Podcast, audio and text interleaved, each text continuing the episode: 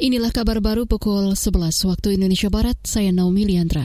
Komisi Bidang Perdagangan di DPR meminta pemerintah mengambil langkah tegas mengembalikan stabilitas harga minyak goreng. Anggota Komisi Perdagangan DPR Andre Rosiade mendorong Kementerian Perdagangan memperlakukan kewajiban memenuhi pasar domestik atau DMO kepada pengusaha minyak kelapa sawit atau CPO. Menurut dia, mekanisme DMO akan membuat produksi dalam negeri lebih terjangkau dan tidak membuat pengusaha merugi. Pak Mendak dalam rapat dengan kami berjanji mengguyur pasar dengan minyak goreng dengan harga 14 ribu. Tapi faktanya kan nggak ketemu gitu loh. Jadi harus ada langkah ekstrim dari pemerintah untuk uh, menyelamatkan uh, daya beli masyarakat soal minyak goreng ini. Nah untuk itu salah satunya demo itu tadi anggota Komisi Perdagangan DPR Andre Rosiade. Di Jakarta, minyak goreng kemasan bermerek di pasar tradisional kemarin dijual Rp20.650 per liter. Harga itu sama untuk minyak goreng curah. Sementara di Jambi harga minyak goreng lebih murah. Minyak goreng kemasan bermerek 1 dijual seharga Rp18.350 dan bermerek 2 dijual Rp18.050. Komisi Nasional Hak Asasi Manusia akan menindaklanjuti pengaduan para pegawai non-PNS di Badan Pengkajian dan Penerapan Teknologi atau BPPT.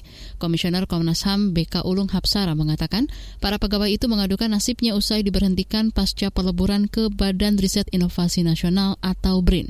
Komnas HAM menduga proses pemberhentian pegawai dilakukan tanpa sosialisasi yang cukup. Jadi Komnas HAM tentu saja merespon uh, pengaduan ini dan akan segera menindaklanjuti dengan meminta keterangan kepada pihak-pihak terkait, termasuk juga ke BRIN terkait dengan skema uh, kepegawaian mereka, terus juga bagaimana kemudian solusi uh, atas ratusan staf yang seperti Mas Andika maupun Pak Rudi Jaya ini. Komisioner Komnas HAM BK Ulung Hapsara meminta para pegawai non-PNS BPPT melengkapi data tentang jumlah pegawai yang di PHK.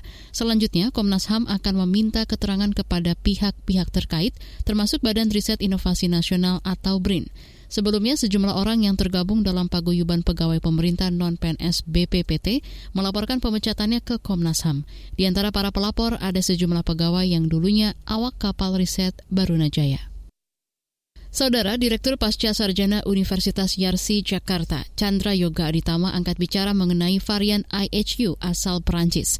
Banyak yang menduga IHU adalah nama baru dari hasil mutasi COVID-19. Yoga Aditama menjelaskan, para pakar di Perancis memang mencurigai ada penularan COVID-19 dengan strain B16402. Para pakar itu bekerja di lembaga IHU Infeksi Mediterania. Dari situlah tersebar informasi dini tentang varian IHU. Padahal IHU adalah lembaga riset dan bukan nama varian baru virus corona. Secara resmi, varian yang ditemukan di Perancis sebenarnya bernama B1640 dan sudah dilaporkan oleh sejumlah negara sejak September tahun lalu. Organisasi Kesehatan Dunia WHO masih menggolongkan strain virus asal Prancis itu sebagai varian under monitoring atau masih belum layak untuk diwaspadai. Demikian kabar baru KBR. Saya Naomi Liandra.